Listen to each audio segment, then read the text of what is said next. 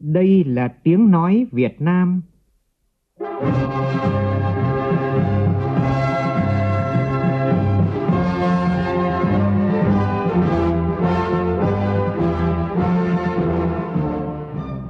là tiếng nói Việt Nam, phát thanh từ Hà Nội, thủ đô nước Cộng hòa xã hội chủ nghĩa Việt Nam.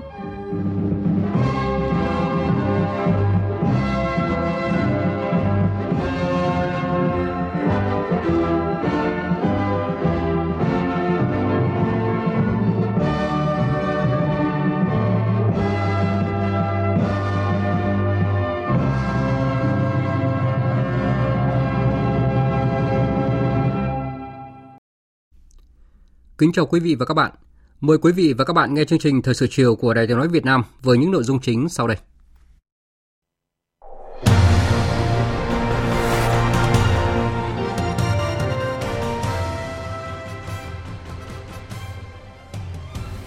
Dự và phát biểu tại hội nghị thượng đỉnh doanh nghiệp APEC, Chủ tịch nước Võ Văn Thưởng đề xuất nhiều giải pháp mà các quốc gia và các doanh nghiệp cần chung tay thực hiện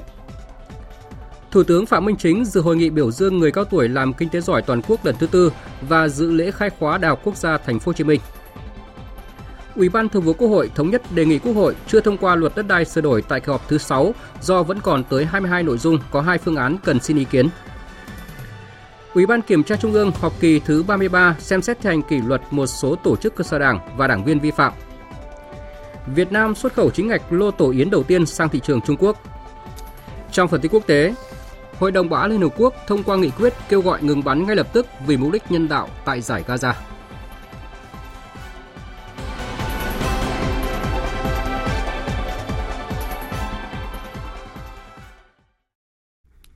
Bây giờ là nội dung chi tiết. Thưa quý vị và các bạn, trong khuôn khổ tuần lễ cấp cao Diễn đàn Hợp tác Kinh tế Châu Á-Thái Bình Dương APEC 2023, sáng nay theo giờ Việt Nam, Chủ tịch nước Võ Văn Thưởng đã dự và phát biểu tại Hội nghị Thượng đỉnh Doanh nghiệp APEC với chủ đề phát triển bền vững và bao trùm. Phản ánh của phóng viên Vũ Dũng từ San Francisco. Hội nghị thượng đỉnh doanh nghiệp APEC 2023 là dịp quan trọng để cùng chia sẻ tầm nhìn và tìm kiếm giải pháp hữu hiệu cho các vấn đề lớn, cấp bách, chiến lược đối với tương lai của khu vực và thế giới. Phát biểu đề dẫn tại hội nghị, Chủ tịch nước Võ Văn Thưởng cho rằng kinh tế thế giới hiện nay đang có những mâu thuẫn lớn, đó là tăng trưởng kinh tế nhưng khoảng cách giàu nghèo gia tăng và tàn phá môi trường ngày càng nghiêm trọng. Trong quá trình toàn cầu hóa thì xu thế bảo hộ, phân tách lại gia tăng mạnh mẽ. Khoa học công nghệ phát triển nhanh chóng tầm thế giới, nhưng khung khổ thể chế cơ bản vẫn giới hạn ở tầm quốc gia. Tăng trưởng khuyến khích tiêu dùng nhưng lại không thể huy động đủ nguồn lực cho các mục tiêu phát triển bền vững.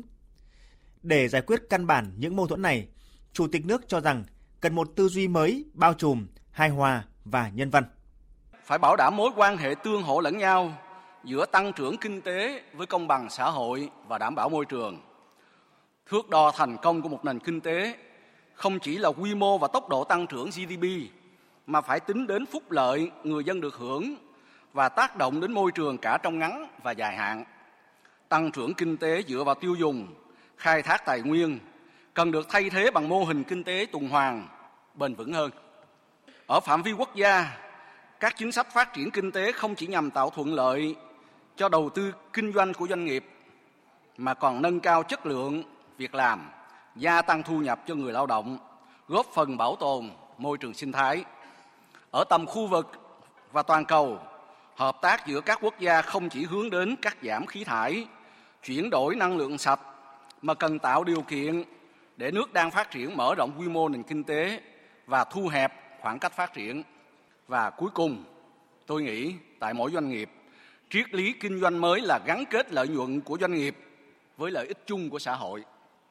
Theo Chủ tịch nước, các quốc gia, các doanh nghiệp cần chung tay mạnh mẽ hơn trong thực hiện mục tiêu thiên niên kỷ. Bởi nếu không, mục tiêu phát triển bền vững 2030 của khu vực châu Á Thái Bình Dương phải đến năm 2065 mới hoàn thành,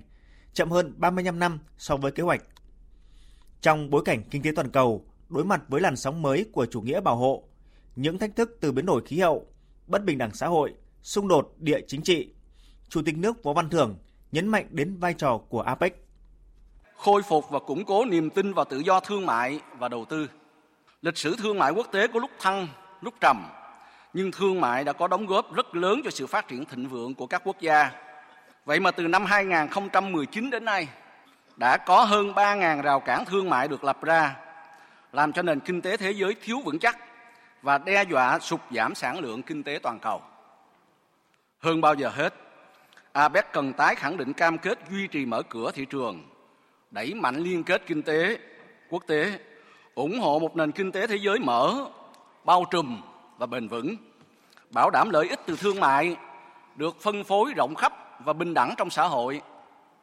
Tự do thương mại và đầu tư sẽ giúp các nền kinh tế châu Á Thái Bình Dương nâng cao sức cạnh tranh,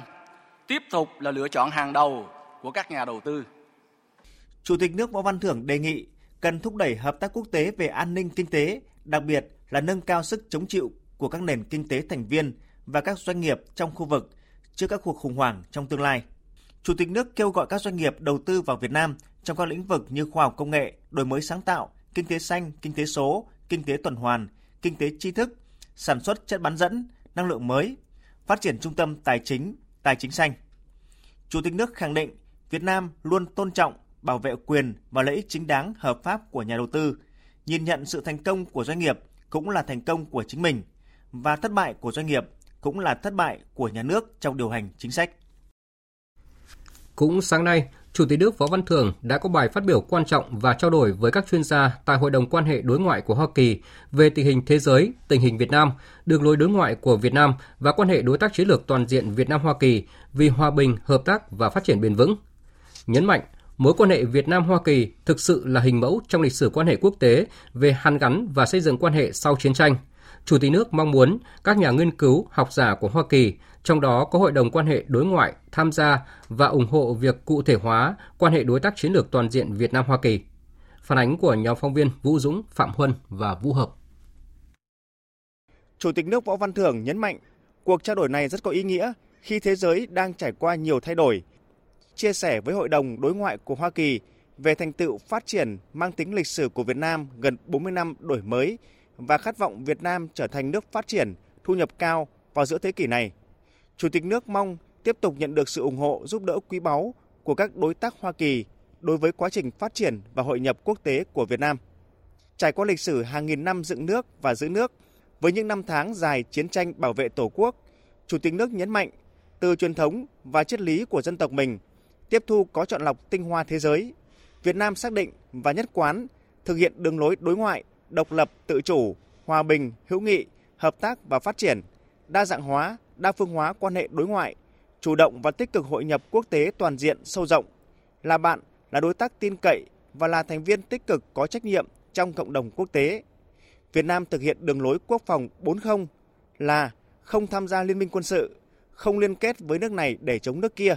không cho nước ngoài đặt căn cứ quân sự hoặc sử dụng lãnh thổ để chống lại nước khác,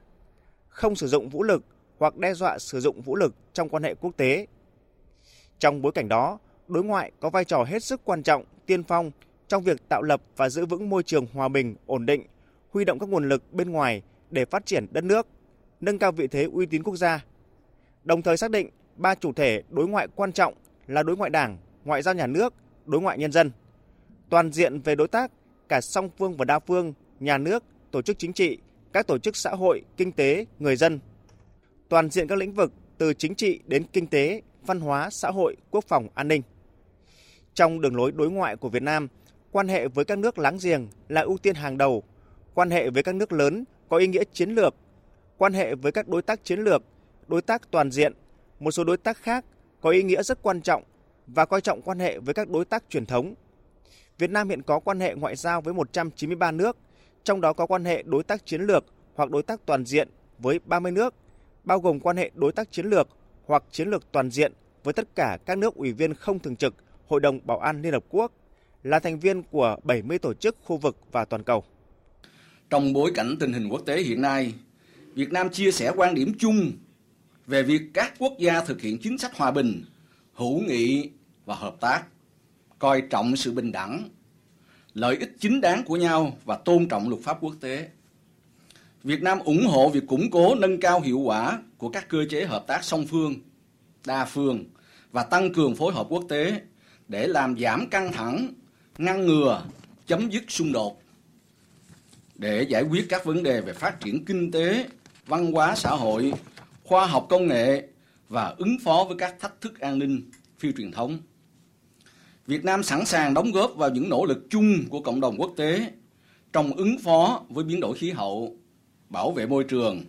tham gia các hoạt động gìn giữ hòa bình của Liên Hiệp Quốc và cứu trợ nhân đạo quốc tế. Về quan hệ Việt Nam Hoa Kỳ, Chủ tịch nước Võ Văn Thưởng nhắc lại những bước thăng trầm trong quan hệ hai nước cho đến khi bình thường hóa quan hệ vào năm 1995. Đặc biệt là sau khi xác lập quan hệ đối tác toàn diện vào năm 2013, quan hệ hai nước đã phát triển mạnh mẽ, sâu sắc, thực chất, hiệu quả và vượt xa sự hình dung của nhiều người. Vào tháng 9 vừa qua, Tổng Bí thư Đảng Cộng sản Việt Nam Nguyễn Phú Trọng và Tổng thống Joe Biden đã ra tuyên bố chung về việc Việt Nam Hoa Kỳ thiết lập quan hệ đối tác chiến lược toàn diện. Chủ tịch nước Võ Văn Thưởng nhấn mạnh: Chúng tôi xác định Hoa Kỳ là đối tác có tầm quan trọng chiến lược trong chính sách đối ngoại của mình. Chúng tôi cũng tin tưởng vào triển vọng tươi sáng của quan hệ đối tác chiến lược toàn diện Việt Nam Hoa Kỳ bởi nó phù hợp với lợi ích của nhân dân hai nước, đóng góp tốt hơn cho hòa bình, ổn định, hợp tác và phát triển trong khu vực và trên thế giới. Chúng tôi mong muốn cộng đồng các nhà nghiên cứu, học giả của Hoa Kỳ, trong đó có CFR, tham gia và ủng hộ quá trình này. Trước đó, dự và phát biểu tại tọa đàm bàn tròn kết nối doanh nghiệp và địa phương của Việt Nam và Hoa Kỳ, Chủ tịch nước Võ Văn Thưởng kêu gọi các doanh nghiệp Hoa Kỳ tiếp tục đầu tư vào Việt Nam, nhấn mạnh những vấn đề mà nhà đầu tư Hoa Kỳ chưa hài lòng cũng chính là những vấn đề mà Việt Nam ưu tiên giải quyết. Nhóm phóng viên Đài Tiếng nói Việt Nam tiếp tục thông tin. Phát biểu tại tọa đàm, Chủ tịch nước Võ Văn Thưởng cho rằng những thành công ấn tượng của nhiều doanh nghiệp hàng đầu Hoa Kỳ đầu tư vào Việt Nam kể từ khi hai nước bình thường hóa quan hệ cho đến nay là minh chứng rõ nét về cơ hội đầu tư và mở rộng đầu tư tại Việt Nam. Chúng tôi chào đón quý vị đầu tư vào các lĩnh vực mà Việt Nam hiện nay đang quan tâm như công nghệ cao, sản xuất chip, chất bán dẫn, kinh tế xanh, kinh tế số, thanh toán không dùng tiền mặt. Tôi có thể khẳng định với quý vị rằng chúng tôi đang nỗ lực tối đa để đổi mới và hoàn thiện thể chế nhằm tạo ra một môi trường đầu tư kinh doanh thuận lợi nhất để các doanh nghiệp Hoa Kỳ khi vào Việt Nam yên tâm làm ăn, mở rộng sản xuất, đầu tư phát triển những vấn đề mà các bạn thấy chưa hài lòng về thủ tục hành chính, về cách thức giải quyết những vướng mắc khó khăn, nó cũng là vấn đề ưu tiên của chúng tôi. Nó cũng là vấn đề mà chúng tôi chưa thực sự hài lòng và chúng tôi sẽ nỗ lực để khắc phục và giải quyết. Trợ lý Ngoại trưởng Hoa Kỳ về các vấn đề kinh tế và kinh doanh Raymond Toulouse cho rằng quan hệ đối tác chiến lược toàn diện vừa được xác lập giữa hai nước chính là cơ sở xây dựng hệ sinh thái bán dẫn. Việc có đông đảo doanh nghiệp địa phương hai nước tại tọa đàm có thể thấy tiềm năng hợp tác to lớn giữa hai nước. I first visited Vietnam in 1997. Tôi đã đến Việt Nam từ năm 1997 và lần sau cùng là vào năm ngoái. Đất nước các bạn đã biến chuyển rất mạnh mẽ. Đó chính là tiền đề để thấy được triển vọng hợp tác trong tương lai. Quan hệ kinh tế hai nước được cụ thể hóa qua các con số biết nói, như Việt Nam là đối tác thương mại lần thứ 8 của Hoa Kỳ. Kim ngạch thương mại song phương hơn 100 tỷ đô la với mức tăng trưởng cao. Các công ty của Hoa Kỳ cũng đã đầu tư hàng tỷ đô la vào Việt Nam để xây dựng những chuỗi cung ứng mới, tạo việc làm chất lượng cao, cũng như mang tới tiêu chuẩn hàng hóa và dịch vụ hàng đầu thế giới. Chúng tôi mong muốn Việt Việt Nam tạo dựng môi trường đầu tư thuận lợi hơn nữa để doanh nghiệp Hoa Kỳ tự tin đầu tư vào Việt Nam. Nêu cơ hội thành công dành cho nhà đầu tư Hoa Kỳ khi đầu tư vào Việt Nam, trợ lý ngoại trưởng Hoa Kỳ cho biết, tại thành phố Hồ Chí Minh, Intel đang tiên phong trong phát triển ngành công nghiệp bán dẫn, giúp Việt Nam tham gia sâu hơn vào chuỗi giá trị toàn cầu một cách bền vững. Hợp tác xây dựng cơ sở hạ tầng số tại Hải Phòng. Tại Đà Nẵng là hợp tác sản xuất hợp kim vỏ máy bay với cơ sở hạ tầng chất lượng cao. Tại tọa đàm, Chủ tịch nước Võ Văn Thưởng và các đại biểu bộ ngành hai nước cũng đã chứng kiến lễ trao các thỏa thuận hợp tác giữa các bộ ngành địa phương hai nước trong một số lĩnh vực như giáo dục đào tạo, giảm phát thải khí nhà kính, phát triển các khu công nghiệp, phát triển đô thị và du lịch sinh thái, tiêu thụ nông sản, ươm tạo nguồn nhân lực thiết kế vi mạch, cơ sở hạ tầng cảng biển, trí tuệ nhân tạo, phát triển năng lượng tái tạo, vân vân. Ngay sau đó, tại cuộc gặp gỡ trao đổi với Liên minh Doanh nghiệp Hoa Kỳ APEC, Chủ tịch nước Võ Văn Thưởng nêu rõ, Việt Nam là một điểm đến hấp dẫn, đang nỗ lực cải thiện môi trường đầu tư, tạo điều kiện thuận lợi hơn cho các doanh nghiệp nước ngoài nói chung, doanh nghiệp Hoa Kỳ nói riêng đầu tư vào Việt Nam đạt hiệu quả cao, đem lại lợi ích cho chính doanh nghiệp và người dân Việt Nam. Về một số vấn đề còn đang là trở ngại trong hợp tác giữa hai nước, Chủ tịch nước Võ Văn Thưởng mong muốn các doanh nghiệp Hoa Kỳ cùng có tiếng nói để chính phủ Hoa Kỳ sớm công nhận cơ chế kinh tế kinh tế thị trường của Việt Nam, sớm đưa Việt Nam ra khỏi danh sách hạn chế hỗ trợ chất bán dẫn để tạo điều kiện cho các chương trình dự án hợp tác giữa hai bên. Đại diện các doanh nghiệp Hoa Kỳ đề xuất những ý tưởng lĩnh vực Việt Nam cần tập trung cải thiện để thu hút nhiều hơn nữa vốn đầu tư nước ngoài như tăng cường đầu tư, phát triển các cảng hàng không và hệ thống cơ sở hạ tầng cứng, hạ tầng số, đẩy mạnh cải cách thông qua điện tử vân vân. Cùng với đó là quyết tâm hơn nữa trong triển khai các chính sách về chuyển đổi số, thanh toán một trạm, các giải pháp quản lý chi tiêu của chính phủ, chăm sóc sức khỏe nhân dân, đặc biệt là phụ nữ và trẻ em. Cũng nhân chuyến công tác tại Hoa Kỳ, Chủ tịch nước Võ Văn Thưởng đã tiếp ông Tim Cook, Giám đốc điều hành tập đoàn Apple và ông Brendan Nelson, Phó Chủ tịch cấp cao, Chủ tịch toàn cầu Boeing.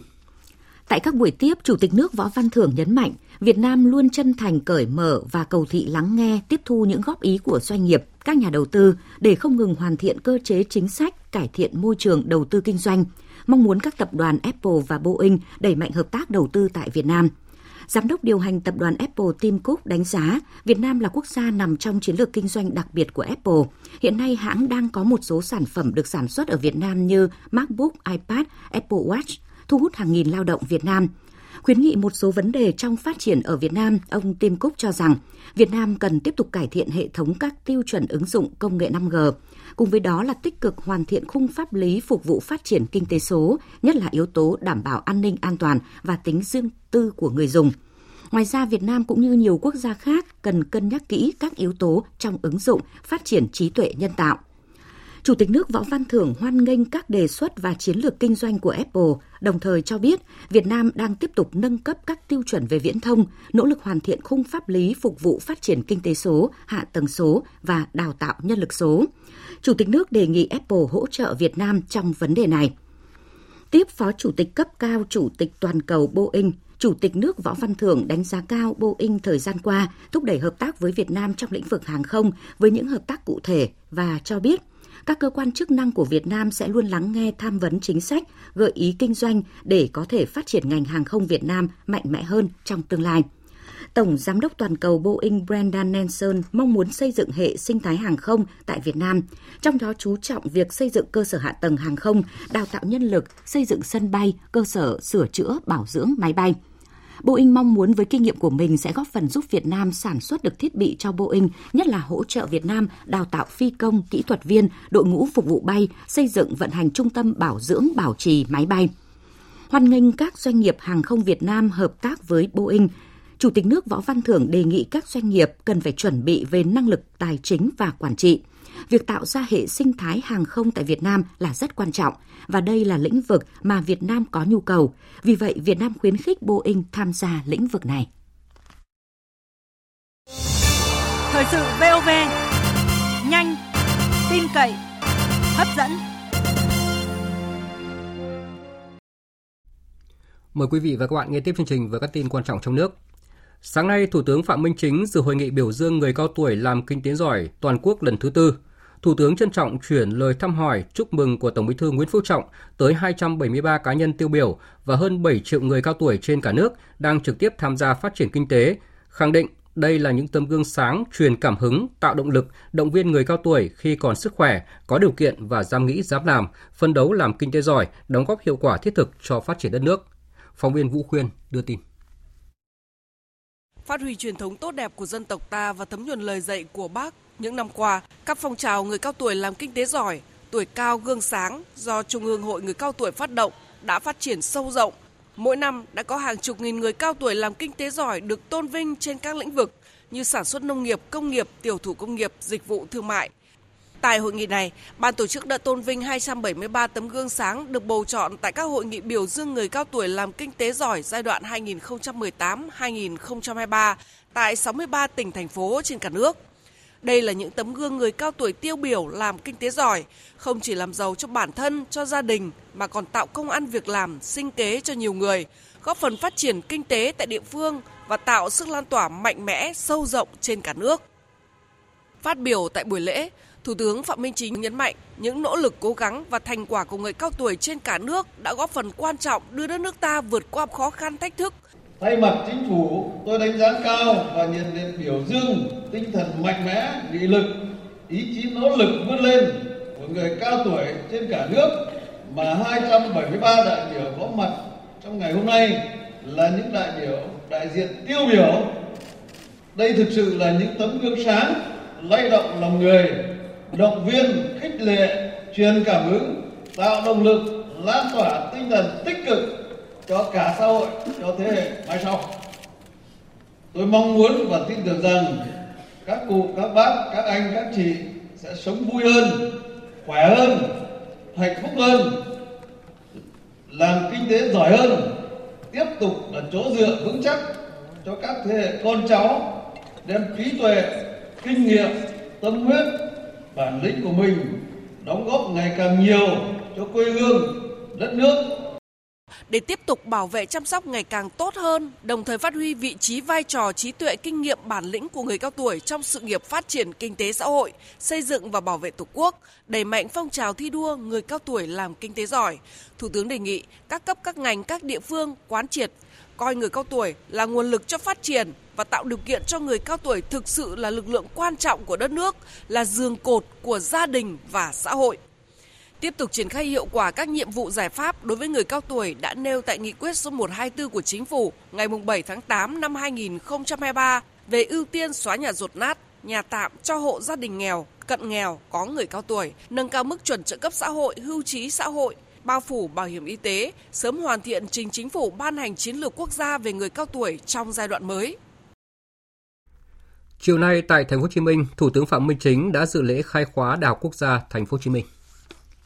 Sau hơn 28 năm xây dựng và phát triển, đến nay Đại học Quốc gia Thành phố Hồ Chí Minh đã trở thành trung tâm đào tạo đại học, sau đại học, nghiên cứu khoa học và chuyển giao công nghệ trong hầu hết các lĩnh vực quan trọng như kỹ thuật công nghệ, khoa học tự nhiên, khoa học xã hội và nhân văn, kinh tế luật, khoa học sức khỏe, sư phạm, nông nghiệp khẳng định vị thế tiên phong trong nền giáo dục đại học Việt Nam, từng bước chuẩn hóa và hội nhập với khu vực và thế giới. Đại học Quốc gia Thành phố Hồ Chí Minh thuộc top 1.000 trường đại học tốt nhất thế giới – Trò chuyện và chia sẻ với các thế hệ thầy và trò nhà trường, Thủ tướng khẳng định, với quan điểm giáo dục đào tạo là quốc sách hàng đầu, những năm qua, Đảng và nhà nước ta luôn đặc biệt quan tâm phát triển giáo dục đào tạo nói chung, giáo dục đại học nói riêng. Nhiều cơ chế chính sách đã được ban hành và triển khai hiệu quả, mang lại những kết quả tích cực, góp phần quan trọng vào quá trình phát triển kinh tế xã hội và thúc đẩy tăng trưởng kinh tế của đất nước. Về nhiệm vụ giải pháp thời gian tới, Thủ tướng đề nghị nhà trường đẩy mạnh tuyển chọn và đào tạo bồi dưỡng học sinh giỏi, sinh viên, học viên, chương trình tài năng các ngành khoa học cơ bản, thúc đẩy nghiên cứu khoa học cơ bản, chú trọng thu hút, trọng dụng và phát triển đội ngũ các nhà khoa học trẻ xuất sắc, các nhà khoa học đầu ngành, tập trung xây dựng và triển khai chương trình đào tạo nghiên cứu và đổi mới sáng tạo trong các lĩnh vực công nghệ bán dẫn, công nghệ sinh học, chuyển đổi số và trí tuệ nhân tạo thuộc nhóm hàng đầu châu Á, phát triển trung tâm đổi mới sáng tạo quốc gia kết nối với vùng và khu vực châu Á,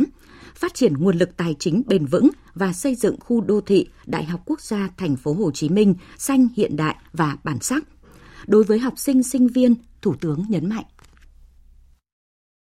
Các bạn à, sinh viên và học sinh thân mến, với truyền thống nghìn năm văn hiến, dũng cảm kiên cường và anh hùng của dân tộc ta, với một thế hệ trẻ tràn đầy nhiệt huyết, năng động, sáng tạo, nhiều năng lượng tôi tin tưởng rằng sự đam mê ước mơ hoài bão khát vọng của tuổi trẻ sẽ tiếp tục được nuôi dưỡng chắp cánh và trở thành hiện thực góp phần xây dựng đất nước Việt Nam ngày càng hùng cường thịnh vượng nhân dân Việt Nam ngày càng được hạnh phúc và ấm no chúc Đại học Quốc gia Thành phố Hồ Chí Minh luôn xứng đáng là ngọn cờ đầu của hệ thống giáo dục đại học Việt Nam và tiếp tục có bước phát triển mới, đột phá, góp phần quan trọng trong quá trình xây dựng và phát triển đất nước. Nhân dịp Ngày Nhà giáo Việt Nam 20 tháng 11 sắp tới, tôi chúc các thế hệ thầy giáo, cô giáo, giảng viên Đại học Quốc gia Hồ Chí Minh nói riêng và toàn thể đội ngũ nhà giáo trên toàn quốc sức khỏe, hạnh phúc và thành công. Ngay sau lễ khai khóa, Thủ tướng cùng lãnh đạo các bộ ngành đã có buổi làm việc với Đại học Quốc gia thành phố Hồ Chí Minh. Tiếp tục chương trình phiên họp giữa hai đợt của kỳ họp thứ 6, sáng nay tại nhà Quốc hội, dưới sự chủ trì của Chủ tịch Quốc hội Vương Đình Huệ, Ủy ban Thường vụ Quốc hội cho ý kiến về dự án luật đất đai sửa đổi. Tại phiên họp, Ủy ban Thường vụ Quốc hội thống nhất đề nghị Quốc hội chưa thông qua luật đất đai sửa đổi tại kỳ họp thứ 6. Phóng viên Lại Hoa thông tin. Chủ tịch Quốc hội Vương Đình Huệ cho biết dự án luật đất đai sửa đổi vẫn còn 22 nội dung còn có phương án khác nhau cần xin ý kiến. Chủ tịch Quốc hội nêu rõ với sự thận trọng kỹ lưỡng, kỳ họp thứ 6 chưa thông qua dự thảo luật đất đai sửa đổi để Quốc hội các cơ quan của Quốc hội tiếp tục nghiên cứu hoàn thiện để khi thông qua luật thực sự đảm bảo chất lượng đi vào cuộc sống. Trong các vấn đề mà còn có hai phương án ấy, thì đã có 7 nội dung, Ủy ban Kinh tế đã có quan điểm rõ ràng là nên chọn cái gì và Đảng đoàn cũng đã thống nhất. Chỉ còn lại là một số cái nội dung mà còn hai phương án, rất ít thôi. Ủy ban Kinh tế đến nay thì vẫn chưa có trình ý kiến, quan điểm. Thì chúng tôi đề nghị là lần này ấy, trình ra Quốc hội theo phương án thu hẹp tối đa những vấn đề khác biệt, thì dần dần để làm sáng tỏ quan điểm đề xuất lựa chọn phương án nào. Thời điểm thông qua thì Ủy ban Thường vụ Quốc hội và Chính phủ cũng đã đồng tình và Quốc hội cũng đã đồng tình là theo hướng là sẽ chuyển sang kỳ họp gần nhất để thông qua, chưa thông qua tại kỳ họp này. Về trình tự thủ tục bồi thường hỗ trợ tái định cư thu hồi đất vì mục đích quốc phòng an ninh, phát triển kinh tế xã hội vì lợi ích quốc gia công cộng, các đại biểu cơ bản đồng tình với dự thảo luật phù hợp với nghị quyết 18 về tái định cư. Tuy nhiên, cần đặt vấn đề đảm bảo tái định cư cho người dân. Về chính sách đất đai cho đồng bào dân tộc thiểu số, Chủ tịch Quốc hội lưu ý trách nhiệm của cơ quan, nhất là Ủy ban Nhân dân cấp tỉnh, tránh lợi dụng chính sách ảnh hưởng đến đất ở, đất sản xuất của đồng bào dân tộc thiểu số. Do đó, quy định đã cấp lần 2 thì cấm chuyển nhượng. Tại phiên họp, Phó Thủ tướng Chính phủ Trần Hồng Hà nêu rõ. Đối với đất cấp lần 2 cho đồng bào dân tộc, tức là lần thứ nhất đã được cấp theo chính sách rồi. Cấp lần 2 thì nếu chúng ta lại để nó tiếp tục xảy ra cái việc đồng bào chuyển nhượng bán nữa thì thực cái lo đây là lo về sinh kế cho đồng bào. Đồng bào sẽ sống bằng cái gì? Bởi vậy nên tôi đề nghị là có thể đưa vào cấm người nhận chuyển nhượng đất của đồng bào dân tộc đã cấp lần hai. Như vậy là vừa nó đảm bảo được bảo vệ cho bà con là công bằng bình đẳng mà kiểm soát cái việc là cái người mà muốn mua lại nhận chuyển nhượng Ủy ban Thường vụ Quốc hội cũng cho ý kiến về điều kiện cá nhân không trực tiếp sản xuất đất nông nghiệp chuyển nhượng đất trồng lúa. Các đại biểu thống nhất trường hợp quá hạn mức chuyển nhượng thì phải thành lập tổ chức kinh tế về chỉ tiêu sử dụng đất được xác định trong nội dung quy hoạch sử dụng đất cấp tỉnh, cấp huyện, về cấp giấy chứng nhận cho hộ gia đình cá nhân đang sử dụng đất, không có giấy tờ quyền sử dụng đất mà không vi phạm pháp luật về đất đai, không thuộc trường hợp giao đất trái thẩm quyền. Về tiền thuê đất, trả tiền đất hàng năm, theo các đại biểu thay đổi theo từng năm nhưng có kiểm soát theo chu kỳ 5 năm, chu kỳ sau thì phải lấy bảng giá đất của năm đầu tiên, nếu điều chỉnh thì chính phủ quy định chi tiết. Kết luận phiên họp về nội dung này, Chủ tịch Quốc hội Vương Đình Huệ nhấn mạnh việc khắc phục cho được sử dụng đất lãng phí, đất hoang hóa, ô nhiễm, suy thoái, nghiên cứu hoàn thiện các hành vi bị nghiêm cấm, quyền chung của người sử dụng đất, nghĩa vụ chung của người sử dụng đất, tổ chức điều tra đánh giá đất đai, đảm bảo cải tạo, phục hồi đất. Về đất tôn giáo, quy định giao đất có hạn mức, không thu tiền sử dụng đất, quy định điều kiện giao đất cho thuê đất, hạn mức sử dụng đất đối với tổ chức tôn giáo phù hợp với quỹ đất hiện có của địa phương. Cũng trong sáng nay, Ủy ban Thường vụ Quốc hội cho ý kiến về giải trình tiếp thu chỉnh lý dự thảo luật quản lý bảo vệ công trình quốc phòng và khu quân sự. Thưa quý vị và các bạn, từ ngày 14 tháng 11 đến hôm nay tại Hà Nội, Ủy ban Kiểm tra Trung ương họp kỳ thứ 33, đồng chí Trần Cẩm Tú, Ủy viên Bộ Chính trị, Bí thư Trung Đảng, chủ nhiệm Ủy ban Kiểm tra Trung ương chủ trì kỳ họp. Tại kỳ họp này, Ủy ban Kiểm tra Trung ương đã xem xét kết luận một số nội dung sau đây. Một La Mã xem xét kết quả kiểm tra khi có dấu hiệu vi phạm đối với Ban Cán sự Đảng, Ủy ban Nhân dân tỉnh Quảng Nam. Ủy ban Kiểm tra Trung ương nhận thấy Ban Cán sự Đảng, Ủy ban Nhân dân tỉnh Quảng Nam đã vi phạm nguyên tắc tập trung dân chủ, quy chế làm việc, thiếu trách nhiệm, buông lỏng lãnh đạo chỉ đạo để Ủy ban Nhân dân tỉnh và nhiều tổ chức cá nhân vi phạm quy định của Đảng, pháp luật của nhà nước trong công tác phòng chống dịch COVID-19 và tiếp nhận công dân về nước phòng chống dịch quản lý sử dụng đất đối với một số dự án đầu tư và thực hiện các dự án gói thầu do Công ty Cổ phần Tiến bộ Quốc tế AIC thực hiện, nhiều cán bộ đảng viên bị xử lý hình sự. Những vi phạm nêu trên đã gây hậu quả nghiêm trọng, thiệt hại và nguy cơ thiệt hại lớn tiền tài sản của nhà nước, dư luận xấu trong xã hội, ảnh hưởng đến uy tín của tổ chức đảng và chính quyền địa phương, đến mức phải xem xét xử lý kỷ luật. Trách nhiệm đối với những vi phạm khuyết điểm nêu trên thuộc về Ban Thường vụ tỉnh ủy các nhiệm kỳ 2015-2020, 2020-2025, Đảng đoàn Hội đồng Nhân dân tỉnh nhiệm kỳ 2016-2021, Ban Cán sự Đảng Ủy ban Nhân dân tỉnh Quảng Nam các nhiệm kỳ 2016-2021, 2021-2026 và các đồng chí Phan Việt Cường, Ủy viên Trung ương Đảng, Bí thư tỉnh ủy, Bí thư Đảng đoàn, Chủ tịch Hội đồng Nhân dân tỉnh. Lê Trí Thanh, Phó Bí thư tỉnh ủy, Bí thư Ban Cán sự Đảng, Chủ tịch Ủy ban Nhân dân tỉnh. Đinh Văn Thu, nguyên Phó Bí thư tỉnh ủy, Bí thư Ban Cán sự Đảng, Chủ tịch Ủy ban Nhân dân tỉnh. Các đồng chí Ủy viên Ban Thường vụ tỉnh ủy, Phó Chủ tịch Ủy ban Nhân dân tỉnh, Trần Văn Tân, Nguyễn Hồng Quang, đồng chí Huỳnh Khánh Toàn, nguyên Ủy viên Ban Thường vụ tỉnh ủy, Phó Bí thư Ban Cán sự Đảng, Phó Chủ tịch Ủy ban Nhân dân tỉnh. Trần Đình Tùng, nguyên tỉnh ủy viên, Ủy viên Ban Cán sự Đảng, Phó Chủ tịch Ủy ban Nhân dân tỉnh. Mai Văn Mười, tỉnh ủy viên, Bí thư Đảng ủy, Giám đốc Sở Y tế. Nguyễn Thanh Hồng, tỉnh ủy viên, Bí thư Đảng ủy, Giám đốc Sở Văn hóa Thể thao và Du lịch. Nguyễn Phú, Bí thư Đảng ủy, Giám đốc Sở Xây dựng. Trần Thanh Hà, Bí thư Đảng ủy, Giám đốc Sở Tài nguyên và Môi trường. Lê Ngọc Tường, Giám đốc Sở Ngoại vụ, nguyên Phó Bí thư Đảng ủy, Phó Giám đốc Sở Văn hóa Thể thao và Du lịch. Nguyễn Văn Văn, Ủy viên Ban Thường vụ Đảng ủy, Phó Giám đốc Sở Y tế. Thân Đức Sửu, Đảng ủy viên, Phó Giám đốc Sở Tài chính. Nguyễn Văn Thọ, Phó Bí thư Đảng ủy, Phó Giám đốc Sở Tài nguyên và Môi trường, Trần Bá Tú, Phó Bí thư Đảng ủy, Phó Giám đốc Sở Xây dựng. Xét nội dung tính chất, mức độ, hậu quả, nguyên nhân vi phạm. Căn cứ quy định của Đảng, Ủy ban Kiểm tra Trung ương quyết định thi hành kỷ luật. Khai trừ ra khỏi Đảng đồng chí Lê Ngọc Tường, Nguyễn Văn Văn. Cách chức Ủy viên Ban chấp hành Đảng Bộ Sở Tài chính các nhiệm kỳ 2015-2020, 2020-2025 đối với đồng chí Thân Đức Sửu. Ủy viên Ban chấp hành Đảng Bộ Sở Tài nguyên và Môi trường các nhiệm kỳ 2015-2020, 2020-2025 đối với đồng chí Nguyễn Văn Thọ. Cảnh cáo Ban Cán sự Đảng Ủy ban Nhân dân tỉnh nhiệm kỳ 2016-2021, Đảng ủy Sở Tài chính nhiệm kỳ 2015-2020, Đảng ủy Sở Kế hoạch và Đầu tư nhiệm kỳ 2015-2020, Đảng ủy Sở Xây dựng các nhiệm kỳ 2015-2020, 2020-2025, Đảng ủy Sở Tài nguyên và Môi trường tỉnh Quảng Nam các nhiệm kỳ 2015-2020, 2020-2025 và các đồng chí Đinh Văn Thu, Nguyễn Hồng Quang, Huỳnh Khánh Toàn, Nguyễn Phú, Trần Thanh Hà. Khiển trách Ban Cán sự Đảng Ủy ban Nhân dân tỉnh nhiệm kỳ 2021-2026, Đảng đoàn Hội đồng Nhân dân tỉnh Quảng Nam nhiệm kỳ 2016-2021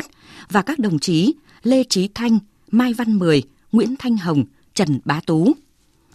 Ủy ban Kiểm tra Trung ương đề nghị Bộ Chính trị, Ban Bí thư xem xét thi hành kỷ luật Ban Thường vụ tỉnh ủy Quảng Nam các nhiệm kỳ 2015-2020, 2020-2025 và các đồng chí Phan Việt Cường, Trần Văn Tân, Trần Đình Tùng. Ủy ban Kiểm tra Trung ương yêu cầu Ban Thường vụ tỉnh ủy Quảng Nam chỉ đạo kiểm điểm, xem xét xử lý kỷ luật các tổ chức đảng và đảng viên có liên quan, báo cáo kết quả về Ủy ban Kiểm tra Trung ương hay La Mã xem xét kết quả kiểm tra khi có dấu hiệu vi phạm đối với chi ủy và đồng chí bí thư chi bộ, cục trưởng cục thi hành án dân sự thành phố Cần Thơ. Ủy ban Kiểm tra Trung ương nhận thấy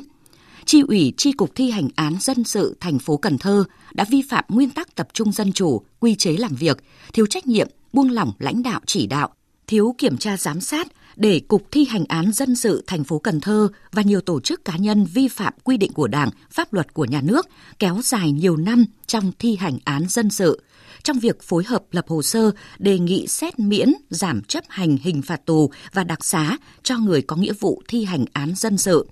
trong thu chi tiền thi hành án, mua sắm, sửa chữa tài sản, trong công tác cán bộ, nhiều cán bộ chấp hành viên bị xử lý hình sự. Những vi phạm nêu trên đã gây hậu quả nghiêm trọng, dư luận xấu trong xã hội, ảnh hưởng đến uy tín của tổ chức đảng và ngành thi hành án dân sự, đến mức phải xem xét xử lý kỷ luật. Trách nhiệm đối với những vi phạm khuyết điểm nêu trên thuộc về chi ủy Cục Thi hành án dân sự thành phố Cần Thơ các nhiệm kỳ 2015-2020, 2020-2025 và các đồng chí Nguyễn Viết Xuân, Bí thư chi bộ, Cục trưởng, Phạm Quốc Việt, nguyên Bí thư chi bộ, Cục trưởng, Nguyễn Hữu Hùng, Phó Bí thư chi bộ, Phó Cục trưởng, các đồng chí nguyên Phó Cục trưởng Nguyễn Duy Quốc, Nguyễn Đức Biên, đồng chí Nguyễn Nguyên Hồng, nguyên Phó Bí thư tri bộ, trưởng phòng tổ chức cán bộ, Cục thi hành án dân sự thành phố Cần Thơ. Xét nội dung tính chất, mức độ, hậu quả, nguyên nhân vi phạm, căn cứ quy định của Đảng, Ủy ban Kiểm tra Trung ương quyết định thi hành kỷ luật, cách chức tất cả các chức vụ trong Đảng đối với đồng chí Nguyễn Viết Xuân – cảnh cáo tri ủy Cục Thi hành án dân sự thành phố Cần Thơ các nhiệm kỳ 2015, 2020, 2020, 2025 và đồng chí Phạm Quốc Việt. Khiển trách các đồng chí Nguyễn Hữu Hùng, Nguyễn Duy Quốc, Nguyễn Đức Biên, Nguyễn Nguyên Hồng. Liên quan đến vi phạm nêu trên còn có trách nhiệm của một số tổ chức đảng, đảng viên – Ủy ban Kiểm tra Trung ương yêu cầu Ban Thường vụ Thành ủy Cần Thơ kịp thời lãnh đạo chỉ đạo khắc phục các vi phạm khuyết điểm đã được chỉ ra, chỉ đạo kiểm điểm, xem xét xử lý kỷ luật các tổ chức đảng và đảng viên có liên quan. Ủy ban Kiểm tra Trung ương yêu cầu Ban Cán sự Đảng Bộ Tư pháp tăng cường lãnh đạo chỉ đạo công tác thanh tra kiểm tra đối với các cục thi hành án dân sự trong thực hiện chức trách nhiệm vụ được giao – phối hợp với Ban Thường vụ Đảng ủy Bộ chỉ đạo kiểm điểm, rút kinh nghiệm đối với các tổ chức đảng và đảng viên có liên quan, báo cáo kết quả về Ủy ban Kiểm tra Trung ương. Ba La Mã Xem xét kết quả giám sát đối với các tổ chức đảng và đảng viên, Ủy ban Kiểm tra Trung ương nhận thấy bên cạnh những ưu điểm là cơ bản – Ban Cán sự Đảng và các đồng chí ủy viên Ban Cán sự Đảng Bộ Nông nghiệp và Phát triển Nông thôn còn có một số vi phạm khuyết điểm hạn chế trong lãnh đạo chỉ đạo, xây dựng và tổ chức thực hiện quy chế làm việc, thực hiện chương trình kế hoạch xây dựng pháp luật, quản lý nhà nước về lĩnh vực lâm nghiệp, thủy sản, kê khai tài sản, thu nhập.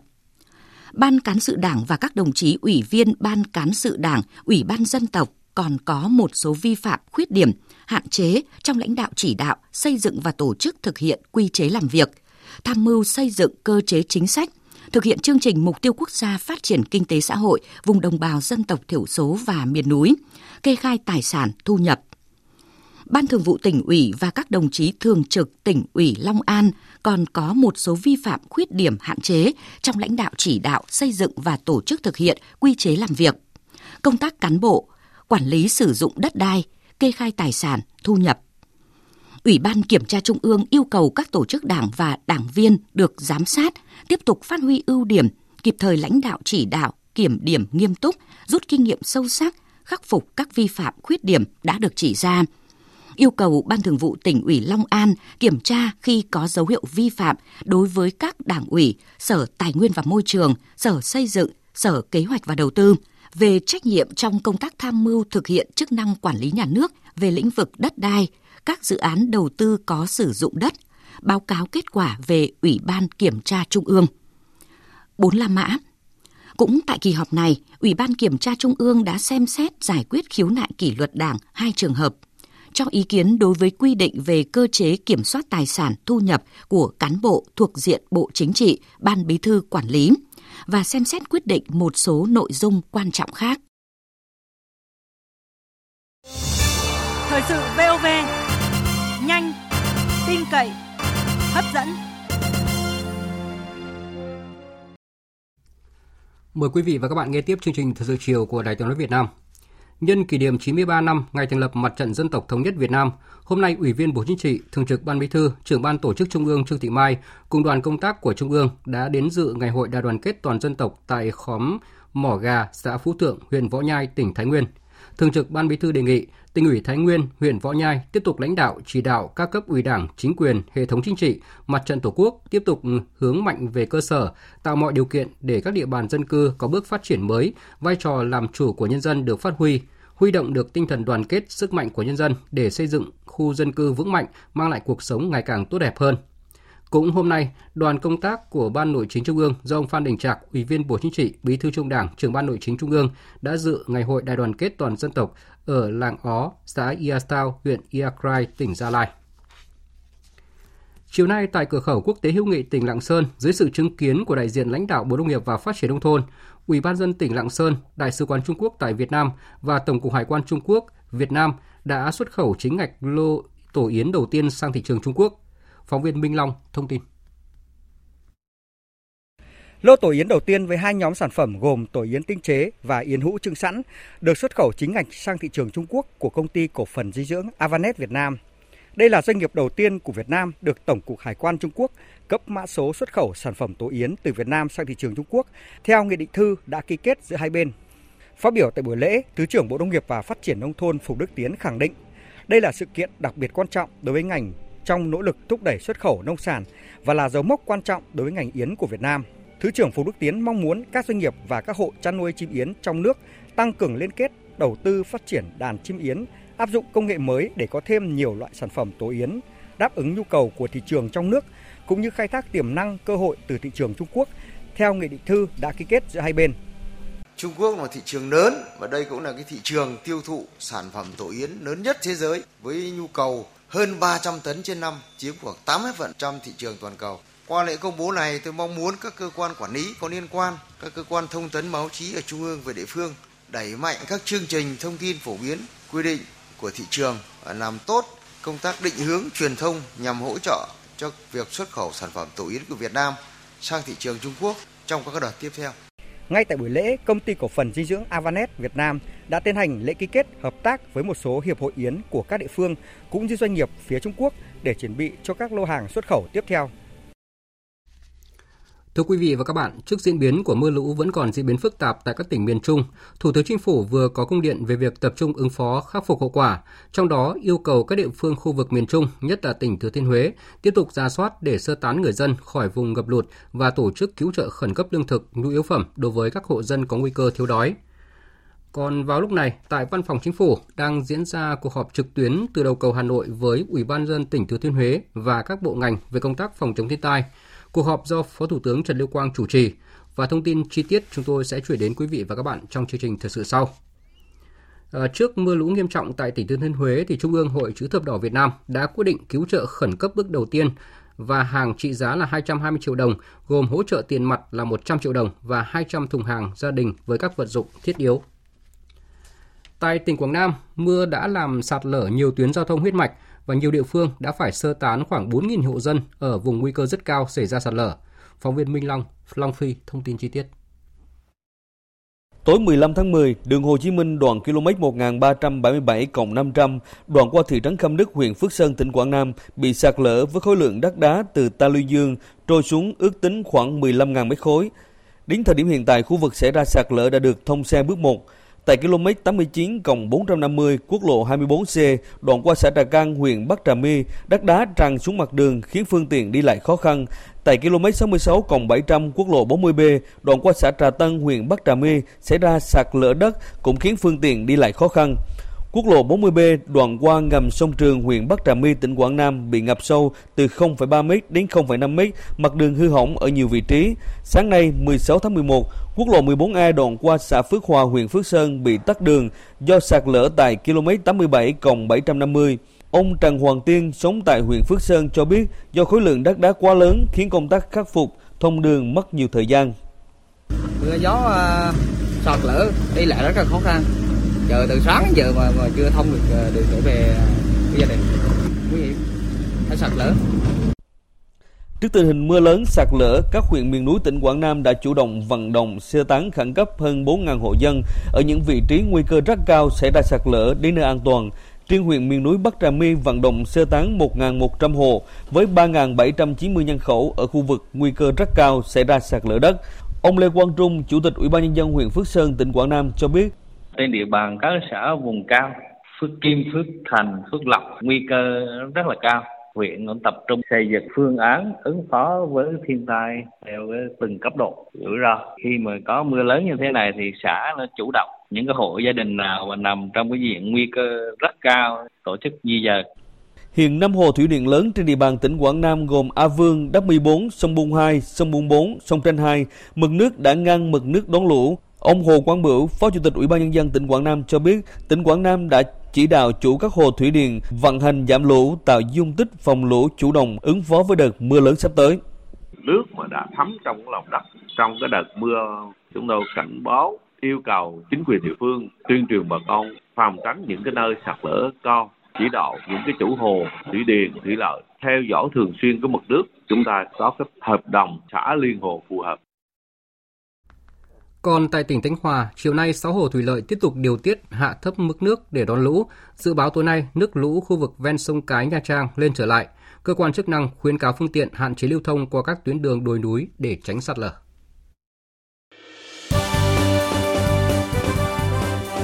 Thời sự tiếng nói Việt Nam Thông tin nhanh Bình luận sâu Tương tác đa chiều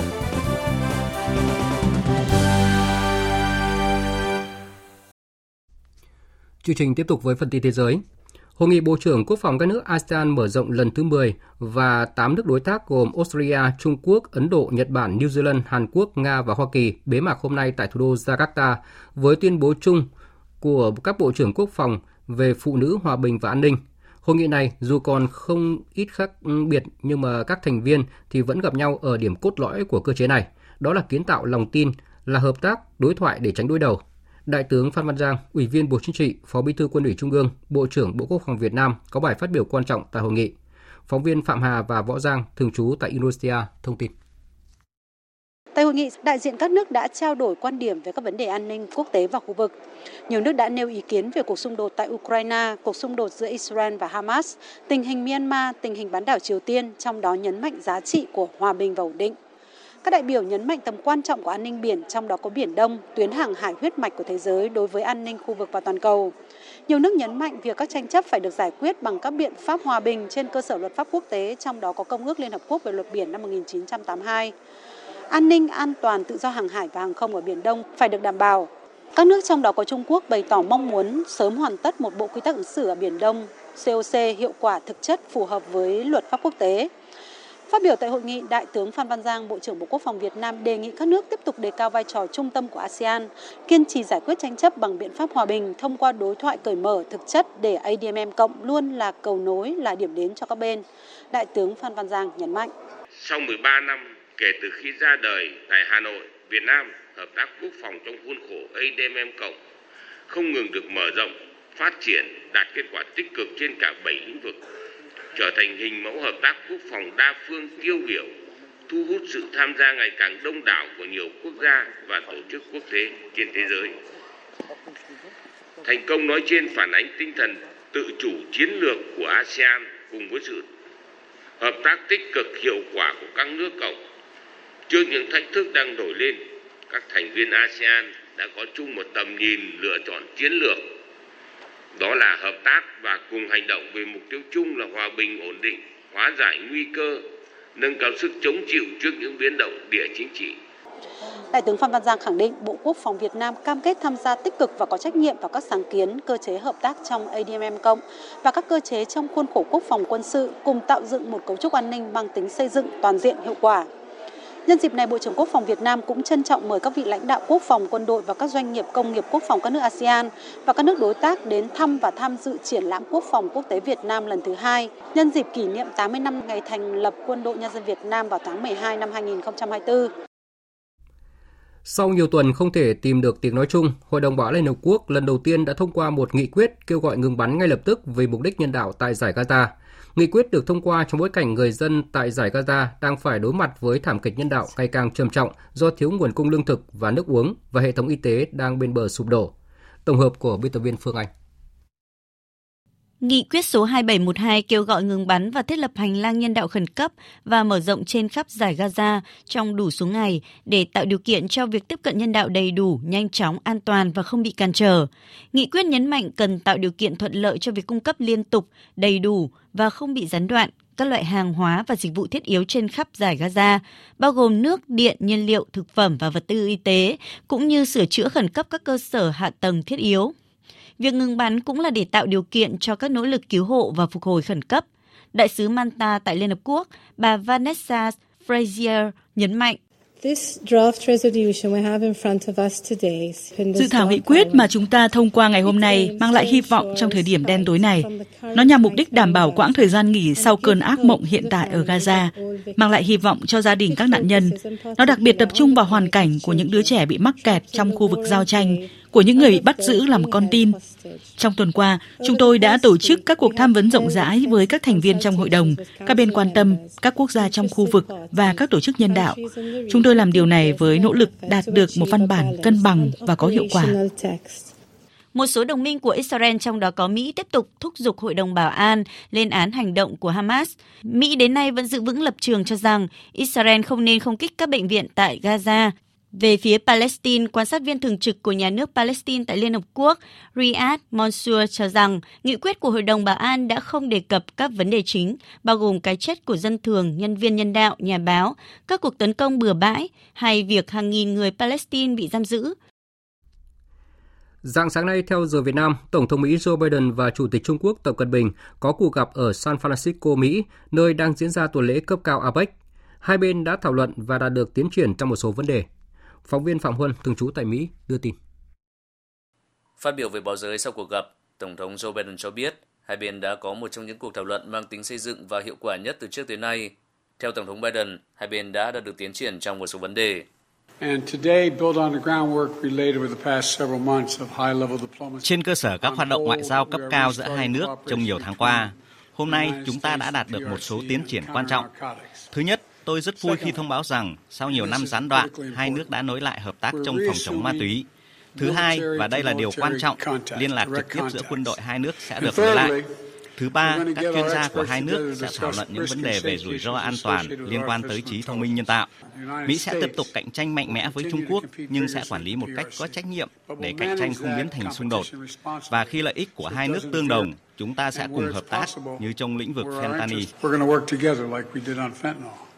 Tổng thống Biden và Chủ tịch Tập Cận Bình cũng trao đổi quan điểm về một loạt các vấn đề khu vực và toàn cầu, bao gồm cuộc xung đột ở Ukraine và Gaza. Tổng thống Biden nhấn mạnh tầm quan trọng của hòa bình và ổn định ở eo biển Đài Loan, đồng thời nêu các quan ngại liên quan tới các hoạt động của Trung Quốc như các hoạt động cưỡng ép ở Biển Đông và việc bắt giữ công dân Mỹ. Ngoài ra, Tổng thống Biden cũng phản ánh việc Mỹ phản đối các hoạt động kinh tế phi thị trường của Trung Quốc, vốn ảnh hưởng tới các doanh nghiệp và người lao động Mỹ. Tổng thống Biden cho biết ông hoan nghênh các bước tích cực tại cuộc gặp với Chủ tịch Trung Quốc và trong thời gian tới, hai bên sẽ tiếp tục theo đuổi ngoại giao cấp cao nhằm duy trì mở các kênh liên lạc, bao gồm cả giữa lãnh đạo hai nước. Ủy ban châu Âu vừa công bố các đề xuất trong gói trừng phạt thứ 12 đối với Nga, trong đó đặc biệt nhắm vào lĩnh vực buôn bán kim cương và dầu mỏ, khí đốt tự nhiên hóa lỏng. Phóng viên Mạnh Hà, thường trú tại Pháp, đưa tin. Ủy ban châu Âu cho biết, ưu tiên hàng đầu trong gói trừng phạt mới của Ủy ban châu Âu là cấm các hoạt động buôn bán xuất nhập khẩu kim cương của Nga với châu Âu. Theo đó, Liên minh châu Âu sẽ cấm tất cả các loại kim cương tự nhiên, tổng hợp hay được sử dụng làm đồ trang sức có nguồn gốc từ Nga kể từ đầu năm 2024. Đối với kim cương thô của Nga được gia công tại các quốc gia khác thì lệnh cấm sẽ được áp dụng chậm hơn 9 tháng. Trong gói trừng phạt mới, Ủy ban châu Âu cũng đề xuất bổ sung các biện pháp hiệu quả hơn trong việc thực thi lệnh áp trần giá dầu của Nga ở mức 60 đô la Mỹ một thùng. Một số thành viên của Liên minh châu Âu khác là Ba Lan và Estonia muốn gói trừng phạt mới mở rộng ra cả lĩnh vực khí đốt tự nhiên hóa lỏng của Nga. Tuy nhiên, các nhà phân tích cho rằng đề xuất cấm khí đốt tự nhiên hóa lỏng của Nga sẽ khó được chấp nhận trong bối cảnh thị trường năng lượng của Liên minh châu Âu vẫn chưa ổn định. Ủy ban châu Âu đã chuyển các đề xuất trong gói trừng phạt mới đến 27 nước thành viên Liên minh châu Âu trước khi các nội dung này được đưa ra thảo luận tại hội nghị thượng đỉnh Liên minh châu Âu dự kiến diễn ra vào giữa tháng 12 tới. Nếu được thông qua, đây sẽ là gói trừng phạt thứ 12 của Liên minh châu Âu đối với Nga kể từ khi xung đột Nga-Ukraine nổ ra. Dự báo thời tiết Phía Tây Bắc Bộ đêm có mưa vài nơi, ngày nắng, đêm và sáng trời rét, nhiệt độ từ 14 đến 26 độ, có nơi trên 26 độ. Phía Đông Bắc Bộ đêm có mưa vài nơi, ngày nắng, đêm và sáng trời rét, nhiệt độ từ 13 đến 25 độ, vùng núi từ 12 đến 14 độ, vùng núi cao có nơi dưới 11 độ. Khu vực từ Thanh Hóa đến Thừa Thiên Huế nhiều mây, phía Bắc có mưa vài nơi, phía Nam từ Quảng Trị đến Thừa Thiên Huế. Đêm và sáng có mưa vừa mưa to, có nơi mưa rất to và rông. Sau có mưa rào và rông rải rác. Phía Bắc đêm và sáng trời rét, nhiệt độ phía Bắc từ 16 đến 26 độ, phía Nam từ 19 đến 26 độ. Khu vực từ Đà Nẵng đến Bình Thuận nhiều mây, đêm và sáng có mưa vừa mưa to, có nơi mưa rất to và rông. Sau có mưa rào và rông rải rác, nhiệt độ từ 22 đến 30 độ. Tây Nguyên nhiều mây, có mưa rào và rông rải rác, cục bộ có mưa vừa mưa to, nhiệt độ từ 20 đến 27 độ. Nam Bộ có mưa rào và rông rải rác, cục bộ có mưa vừa mưa to, nhiệt độ từ 23 đến 34 độ. Khu vực Hà Nội đêm có mưa vài nơi ngày nắng, đêm và sáng trời rét, nhiệt độ từ 16 đến 25 độ. Dự báo thời tiết biển, Bắc Vịnh Bắc Bộ có mưa vài nơi, tầm nhìn xa trên 10 km, gió Đông Bắc cấp 6, riêng đêm nay có lúc cấp 7, giật cấp 8, cấp 9, biển động mạnh. Vùng biển từ Quảng Trị đến Quảng Ngãi, từ Bình Định đến Ninh Thuận, từ Bình Thuận đến Cà Mau, có mưa rào và rông rải rác, tầm nhìn xa trên 10 km, giảm xuống 4 đến 10 km trong mưa, gió Đông Bắc cấp 6, có lúc cấp 7, giật cấp 8, biển động mạnh. Vùng biển từ Cà Mau đến Kiên Giang và Vịnh Thái Lan có mưa rào và rông rải rác, tầm nhìn xa trên 10 km, giảm xuống 4 đến 10 km trong mưa, gió đông đến đông bắc cấp 4, cấp 5. Ngày mai có lúc cấp 6, giật cấp 7, cấp 8, biển động. Khu vực Bắc Biển Đông và khu vực quần đảo Hoàng Sa thuộc thành phố Đà Nẵng có mưa rào và rông vài nơi, tầm nhìn xa trên 10 km, gió đông bắc cấp 6, cấp 7, riêng đêm nay cấp 7, có lúc cấp 8, giật cấp 9, biển động mạnh. Khu vực giữa Biển Đông có mưa rào và rông rải rác ở phía Tây, tầm nhìn xa trên 10 km, giảm xuống 4 đến 10 km trong mưa, gió Đông Bắc cấp 6, có lúc cấp 7, giật cấp 8, biển động mạnh. Khu vực Nam Biển Đông và khu vực quần đảo Trường Sa thuộc tỉnh Khánh Hòa. Có mưa rào và rông rải rác, tầm nhìn xa trên 10 km, giảm xuống 4 đến 10 km trong mưa, gió Đông Bắc cấp 5, có lúc cấp 6, giật cấp 7, cấp 8, biển động. Những thông tin dự báo thời tiết vừa rồi đã kết thúc chương trình thời sự chiều nay của Đài Tiếng nói Việt Nam. Chương trình do các biên tập viên Nguyễn Cường, Lan Anh và Nguyễn Hằng thực hiện với sự tham gia của phát thanh viên Phương Hằng và kỹ thuật viên Thế Phi. Chịu trách nhiệm nội dung Nguyễn Thị Tuyết Mai. Cảm ơn quý vị và các bạn đã dành thời gian lắng nghe.